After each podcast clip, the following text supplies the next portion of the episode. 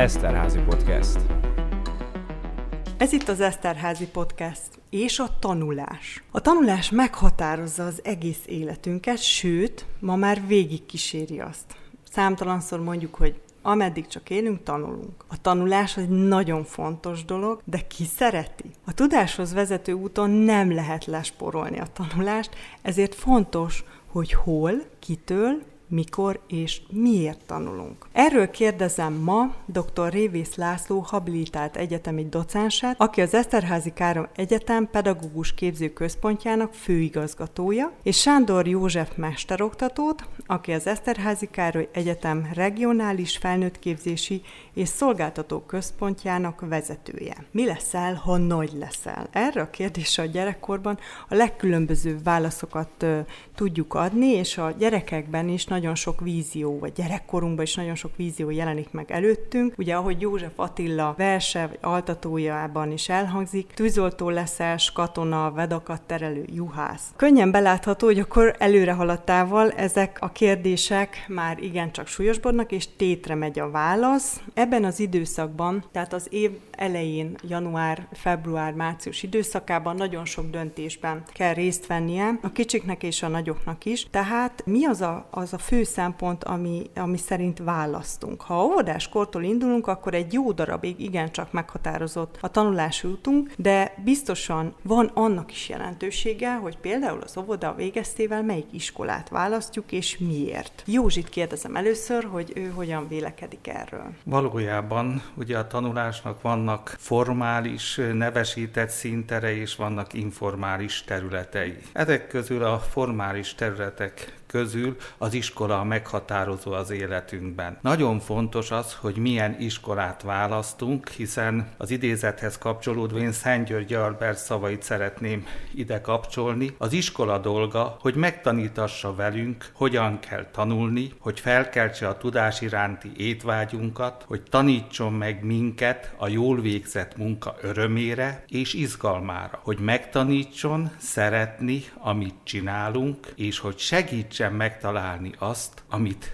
szeretünk csinálni. Ez ugye egyből jelzi, hogy milyen fontos választás előtt áll az, aki iskolát választ, hiszen egész életútját meghatározza. A legelső gondolat, amit ide szeretnék kapcsolni, az az, hogy minden ilyen döntésnél gondoljunk egy háromlábú székre. A szék lapja a gyermekünk sikeressége, és hogy ez stabil legyen, ugye három lábra szükségünk van. Egyik a gyermekünk adottságai, habitusa, elképzelései, másik a szülők elképzelései, a szülői támogatás, és harmadsorban, amikor dönteni kell, akkor azért jó, hogyha szétnézünk, megkérdezzük a kívülállókat, szakembereket, és őtőlük is tanácsot kérünk, mielőtt meghozzuk ezt a döntést. És valóban így van, hogy az óvodából az iskolába történő átmenet az egyik legfontosabb, hiszen abba a korba ér éppen a gyerekünk, amikor elkezdődik az alapkészségeknek a kialakítása, amely majd meg fogja határozni az ő életét, hogyan tud információkhoz jutni, hogyan tudja azokat feldolgozni. Ha ezt ügyesen tudja elvégezni, akkor az egész tanulási folyamathoz egy pozitív hozzáállás, egy pozitív viszony alakul ki, amely sikerélményt nyújt. A kisdiákkorba, hagyományos nevén ugye az alsó tagozatban nagyon fontos, hogy kialakuljanak a helyes tanulási technikák, tanulási szokások, és nem utolsó sorban az, hogy a kisdiák pozícionálja magát egy tanulási közösségben, hiszen az óvodában az elsősorban egy játék közösségben kellett neki helytállni, és a legfontosabb, hogy mindez sikerélményt nyújtson, hogy az elkövetkezendő feladatokhoz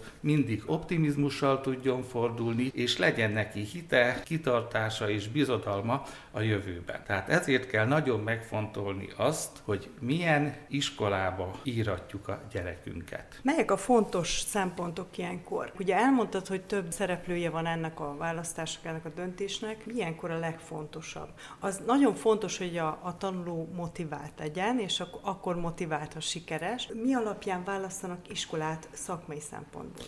Hát ugye az első, amit meg kell nézni, hogy valójában a gyermekünk iskola érette. Most mikor iskola érett a gyermek? Ugye felteszik sokan ezt a kérdést. Hát ennek vannak bizonyos testi jegyei, magasság, súly, hiszen majd teher lesz az iskola táskának a cipelése. Vannak pszichológiai jegyei, kognitív kritériumai, meddig képes figyelni, mennyire mozgékony, tehát nagyon jó, hogyha itt az óvodapedagógus, a szülő őszinte és konstruktív megbeszéléseket folytat, hiszen látja otthoni környezetben a szülő a gyermekét, hogy mivel tevékenykedik, hogyan játszik, meddig tart a figyelme, és ezt nagyon jó kiegészíti az óvodapedagógus, hogy egy olyan környezetben, ahol csoportosan vannak, mer szerepelni, hogyan dolgozik, meddig köti le a figyelmét, és ezek után mérlegeljünk. Legfontosabb a gyermekünk egyénisége. Sokszor van az, hogy ez az iskola, meg ez a tagozat most nagyon jó, de milyen gyereknek jó az az iskola? Olyan gyermeke az én gyerekem, vagy mást igényel. Ne az döntsön, hogy már a szomszéd gyereket is oda viszik. Mert ugye a háromlábú székről beszéltünk, a cél a saját gyermekünknek a sikeressége. Aztán együtt kell dolgozni az iskolában, legfontosabb tényező ugye a tanítónéni, vagy a tanító helyesebben szólva, megvan-e a közös szimpátia, hogyha félszegen vagy valami oknál fogva nem kell rosszra gondolni, de nem tudják egymást elfogadni, akkor fölösleges a gyermekünket minden nap stresszbe, feszültségbe küldeni. Jó megnézni a gyermekünkkel az iskola hangulatát, hogy érzi ott magát, mivel foglalkoznak a gyerekek, és szülőként az iskola szellemiségét, pedagógiai programját, nevelési elveit, a nyílt napokon részt venni, és elbeszélgetni szülőtársakkal, hogy mennyire általános az a kép, amit a nyílt napon mutatnak az iskolában, és ezen a tevékenység körben hogyan nézi magát a gyermekünk. Ahogy mondtad, tényleg nagyon fontos, hogy ellátogassunk abba az iskolába. Emlékszek rá, hogy amikor általános iskolába választásnál történt meg ez, hanem amikor már középiskolába jelentkeztem, nagyon jó voltam készségtárgyakból, szerettem rajzolni, és rajzversenyekre is jártam. Elég szép eredményeket gyűjtöttem, és ilyen jellegű középiskolába szerettem volna menni, és mégsem oda mentem, egy reális beállítottságú középiskola mellett döntöttem, mert amikor ellátogattam, akkor azt tapasztaltam, hogy az a köz közeg, az az iskola, az a konkrét iskola, ami közelünkben volt, az ilyen szempontból nem tetszett. Miért fontos az, hogy elmenjünk abba az iskolába? Mi, mik azok a fontos benyomások, amik bennünket első élményként ott érhetnek? Laci. Azt a kérdést is feszegethetjük, hogy milyen a jó iskola, illetve hogy miért azt az iskolát válaszok, és tényleg valahol ez a magyarázata ennek, hogy a gyereknek legyen jó. A legfontosabb szereplője a tanulási folyamatnak az maga a gyerek. Nagyon sok információja lehet a szülőnek, a gyereknek az adott iskoláról, de valóban, hogyha elmegy abba a közösségbe, megismeri azt a légkört, azt a milliót, akár hogy hogy van díszítve az iskola, milyenek a folyosók, milyenek a tantermek, milyen az ottani közösség, akkor lesz egy valós saját élménye arról az iskoláról, ahova ő járni szeretne, vagy ahol majd tölti ugye a, a legfontosabb éveit a tanulás szempontjából az iskolás éveket. Ugyanakkor azt ne felejtsük el, ahogy te is említetted a saját példádat, hogy változhatnak az értékek, a szemlélet, az érzések, és ugye ez egy nagyon hosszú folyamat, még akár a köznevelésbe, akár a felsőoktatást is érintve. A gyermek, vagy hát a fiatal felnőtt tudja tanul, és a tanulás az át fogja hatni a teljes életünket, és ezért fontos az, hogy már az általános iskolában, és talán az egyik legfontosabb célja ennek, hogy tanulni tanítsuk meg a gyerekeket, és hát az nem baj, hogyha a korszerű pedagógiai szemlélet szerint élményszerűen, élményközpontúan tesszük ezt, és hát ugye aktívan bevonva a gyereket a tanulási folyamatba, mert mert azt azért nagyjából látjuk, hogy a passzív elszenvedője, alias ott ül az iskolapadba is csak hallgat, és a főszerepben, ha szabad ilyen csúnyán kifejezni magamat, ugye a tanár van, akkor nem biztos ugyan aktívan vesz részt a tanulási folyamatban, viszont ha ő csinálja azokat a feladatokat, amiket kiad a tanár, és saját élménye van, és ezért ugye ma az élménypedagóg is talán egy kicsit a projektpedagógi irányába már elmozdul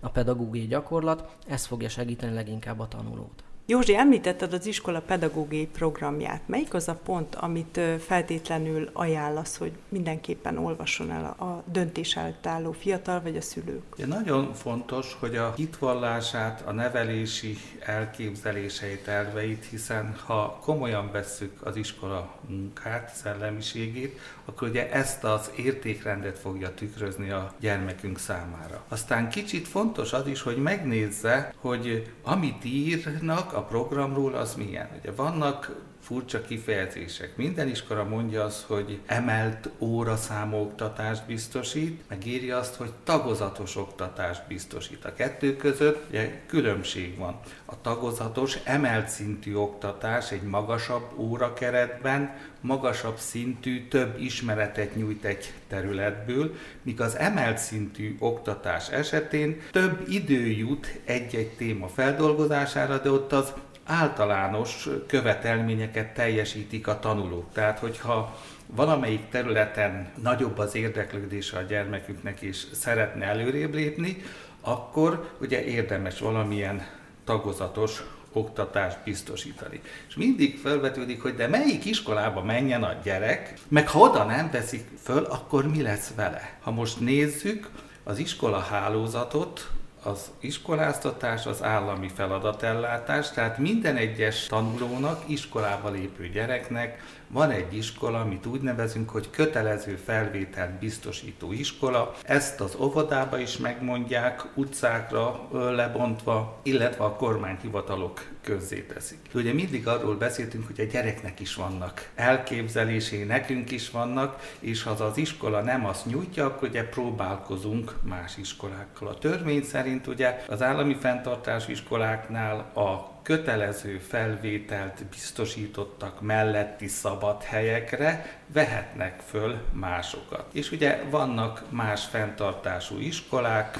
gondolok itt állami fenntartású iskolákra, Eger vonatkozásában a gyakorló iskolát lehet ilyen iskolának nevezni, amelyet ugye az Eszterházi Károly Egyetem tart fenn, de vannak alapítványi iskolák, mondjuk középiskolába például a, a Najman lehet példának hozni, illetve vannak egyházi fenntartású iskolák, az Andrási, a Gárdonyi, vagy éppen a Szent Imre iskola, amelyeknek érdemes tájékozódni a felvételi körzetükről, tehát a kívánt iskolákat meg lehet keresni, meg lehet nézni, és ugye lehet próbálkozni. Általában az iskolák nem tarthatnak felvételit, ismerkedő elbeszélgetések vannak. Ez alól kivétel, hogyha valamilyen készség tárgyból szeretne emelt szintű képzésben részesülni az a kisdiák, mondjuk sport vagy esetleg ének-zene területén, akkor erre elemi összetevőkre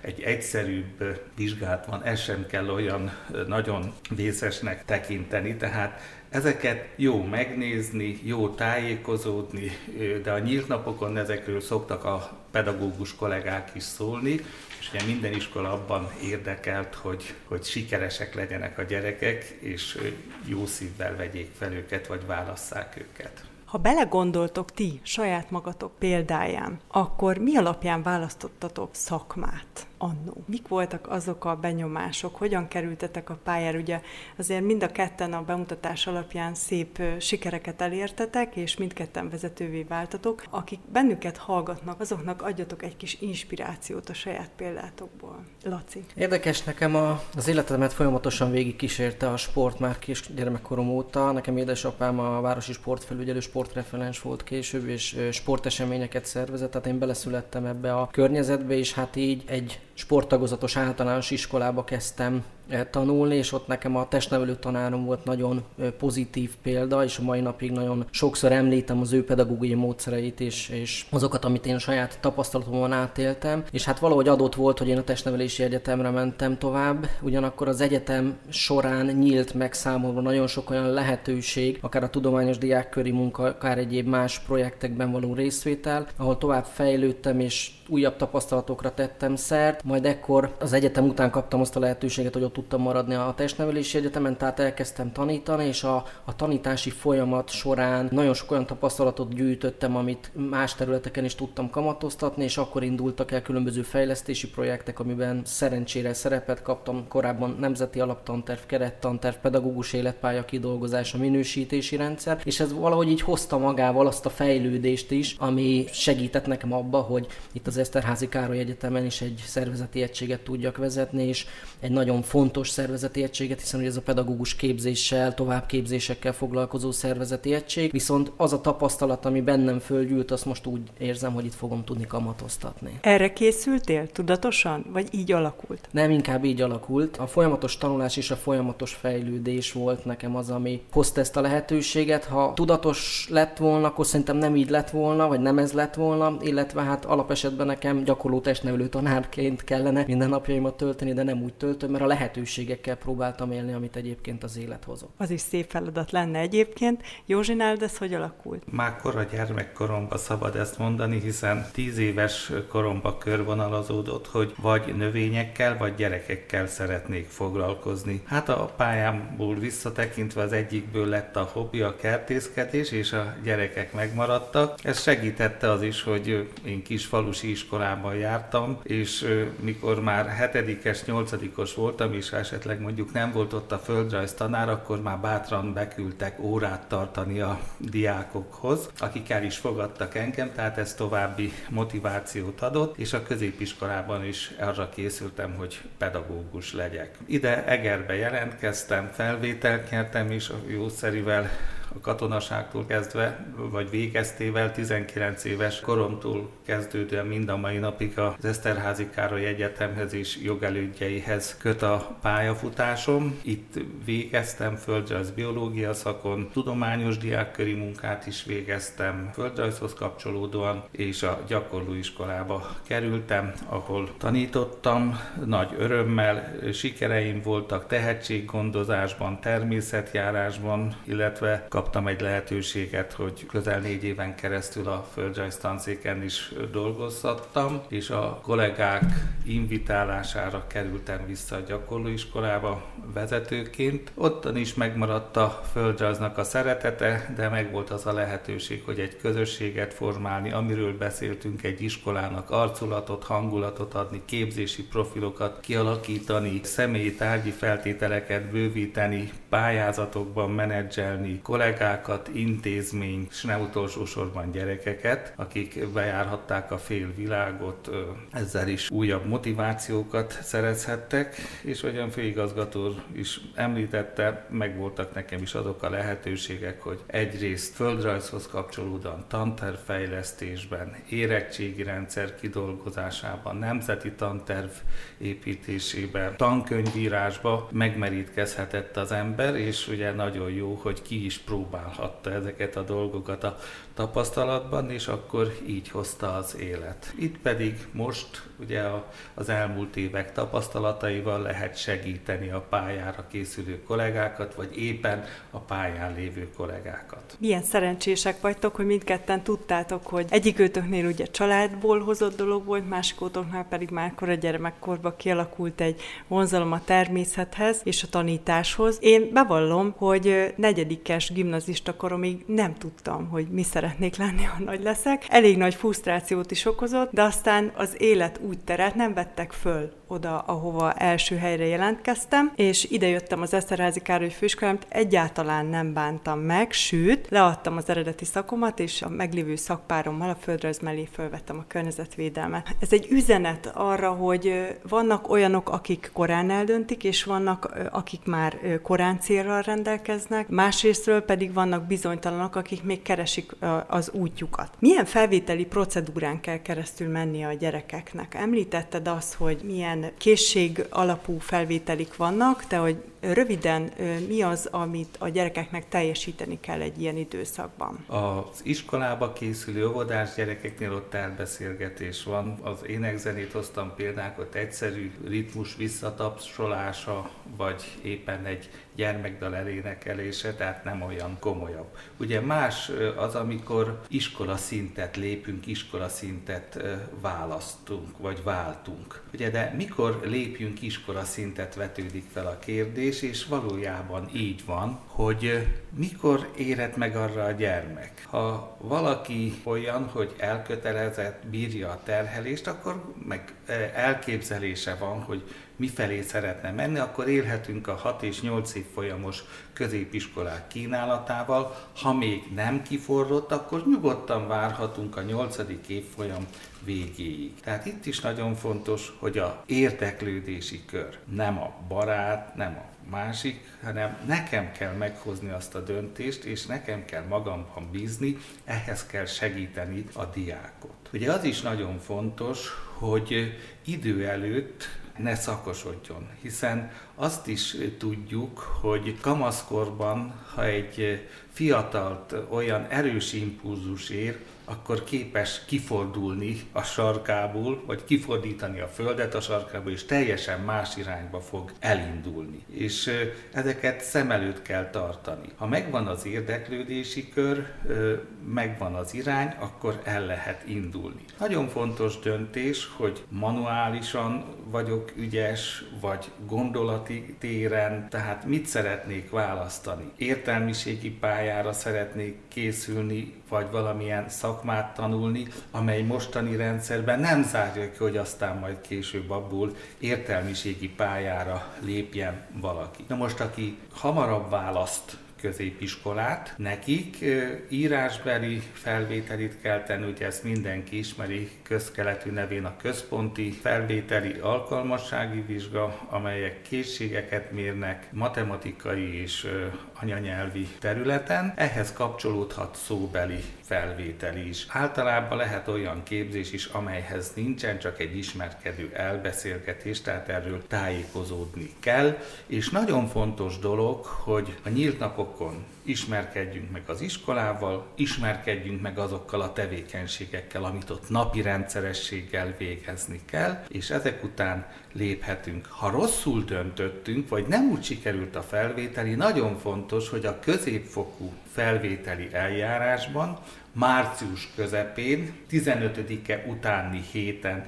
kell erről érdeklődeni. Van lehetőség arra, hogy már én látom, hogy hogyan szerepeltem ezeken a ha van felvételi eljárásban szereplő vizsgákon, és akkor dönthetek, hogy hát akkor a listámban szereplő iskolák közül másikat választok, vagy az ott lévő iskolának egy másik képzését választom, hogy meglegyen az a lehetőségem, hogy a legjobb eredményt érjem el. Mi van akkor, hogyha valaki már az ő általa jónak gondolt pályára áll, de menet közben váltani szeretne? Van erre lehetősége? Én azt gondolom, hogy van, és ez egy fontos dolog, hogy lehetőségekkel tegyük közbe a tanulót, vagy a fiatal felnőttet, ugye a középiskolás vagy egyetemistáról beszélünk. Ez egy fontos, hogy egy olyan dolgot csináljon, olyan dolgot tanuljon, amit szeret és belülről fakad. És ha úgy gondolja, hogy ez a pálya, az a terület, amit tanul, mégsem annyira ideális számára, akkor nyugodtan válasszon. Akár középiskola, akár egyetemen a pályaorientációnak egy nagyon fontos szerepe van, hiszen abban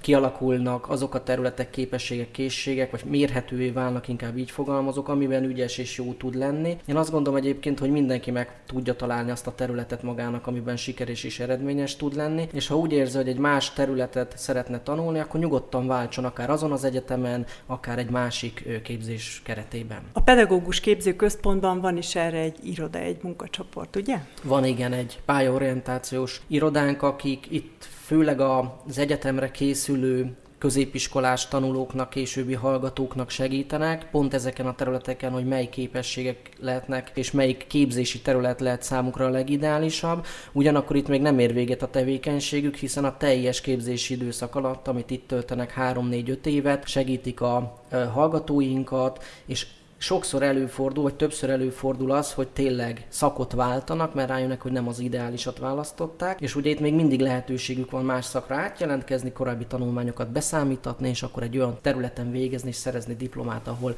szeretnének elhelyezkedni. Mi történik abban az esetben, amikor valaki már sikeresen diplomát szerzett, és szeretne még több tudással rendelkezni, vagy aktualizálni a tudását? Mit kínál erre az egyetemünk? Bízunk benne, hogy vannak ilyenek ez a vicc része volt. A lifelong learning, az élethosszig tartó tanulás szemlélet egyébként ezt már nagyon régóta hangsúlyozza, de érzi magán az ember, hogy a társadalom, a környezet, a gazdaság, informatika olyan gyorsan változik, és az oktatási nevelési környezet is, ugye, aki pedagógus pályán van, hogy ehhez alkalmazkodni kell, egy kicsit frissíteni a tudást, és ahogy Józsi is említette, nem mindig, nem biztos, hogy formális keretek között, de itt egyébként az egyetemen formális keretek között tudjuk ezt megvalósítani, hiszen a pedagógus képző központhoz tartozik egyetem egyetemünkön a pedagógus továbbképzések, ugye ezek jellemzően akreditált 30-60-90 órás képzések, ahol korszerű gyakorlatalapú ismereteket tudnak szerezni a pedagógusok. Egyébként ugye ez a pedagógus életpálya modellbe beszámító továbbképzés, és hát ugye a másik nagy terület ez a szakirányú, illetve szakvizsgával záruló képzések, például a közoktatás vezetői is, ahol kint a pedagógus pályán lévő kollégáknak az előrehaladásához szükséges, és hát ugye itt is olyan korszerű tartalmakat ismernek meg egyetemi oktatóink által, amit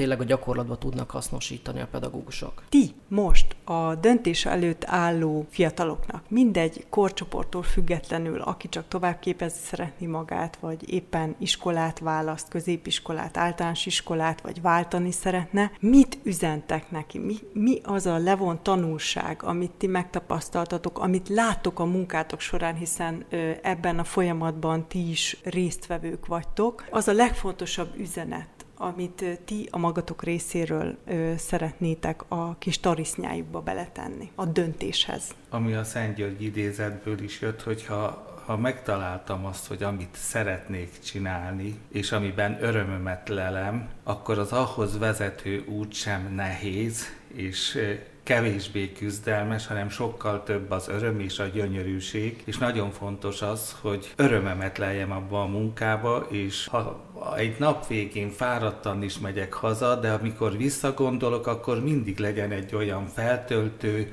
pozitív élmény, ami erőt ad a következő napokhoz, és erősít hitemben, hogy jó úton járok. Feltöltenek azok a sikerek, mondjuk pedagógusként, amit, amit elérnek a diákjaim, vagy vezetőként, amit elérnek a munkatársaim. Legyenek bátrak, én ezt mondom első körben, e, próbáljanak ki minél több területet, nézzenek bele sok-sok dologba, hogy mi az, ami a legkedvezőbb lesz számukra, és nagyon egyetértek az előttem szólóval, hiszen a befektetett munka az majd meg fog térülni, tehát úgy nincsen siker, úgy nincsen eredmény, hogy az ember nem teszi bele a megfelelő munkát, úgyhogy tapasztaljanak, éljenek, tanuljanak, és akkor biztos, hogy sikeresek lesznek. Összegezve a mai beszélgetésben kiderült az, hogy milyen fontos az, hogy már jól döntsünk a pályaválasztásunk elején. De a beszélgetés menete során kiderült a számunkra, hogy semmi nincs kőbevésve. Tehát bátran lehet változtatni, váltani, kipróbálni dolgokat, ahogyan a körülöttünk lévő világ változik, olyan módon változik a belső világunk is, és ennek megfelelően az, amit ti üzentetek, hogy bele tudja helyezkedni, és bátran meg tudja élni ezeket a ismeretszerzési módokat, vagy szakmákat, témákat, ahhoz kell egy fajta önbecsülés, egy nagyon fontos önismeret, hiszen az elmondottak alapján megállapítható az, hogy már nagyon korán azt várjuk el a tanulóktól, a gyerekektől, hogy kitűzzenek maguknak célokat, miközben ő maguk is fejlődnek. Tehát ne úgy éljék meg ezt az időszakot a tanulók, hogy ez egy teher, hogy ez egy nyomás, hanem bátran vágjanak bele, és menet közben is alakíthatják a döntéseiket. Köszönöm szépen a beszélgetést, és szép napot kívánok mindenkinek! Eszterházi Podcast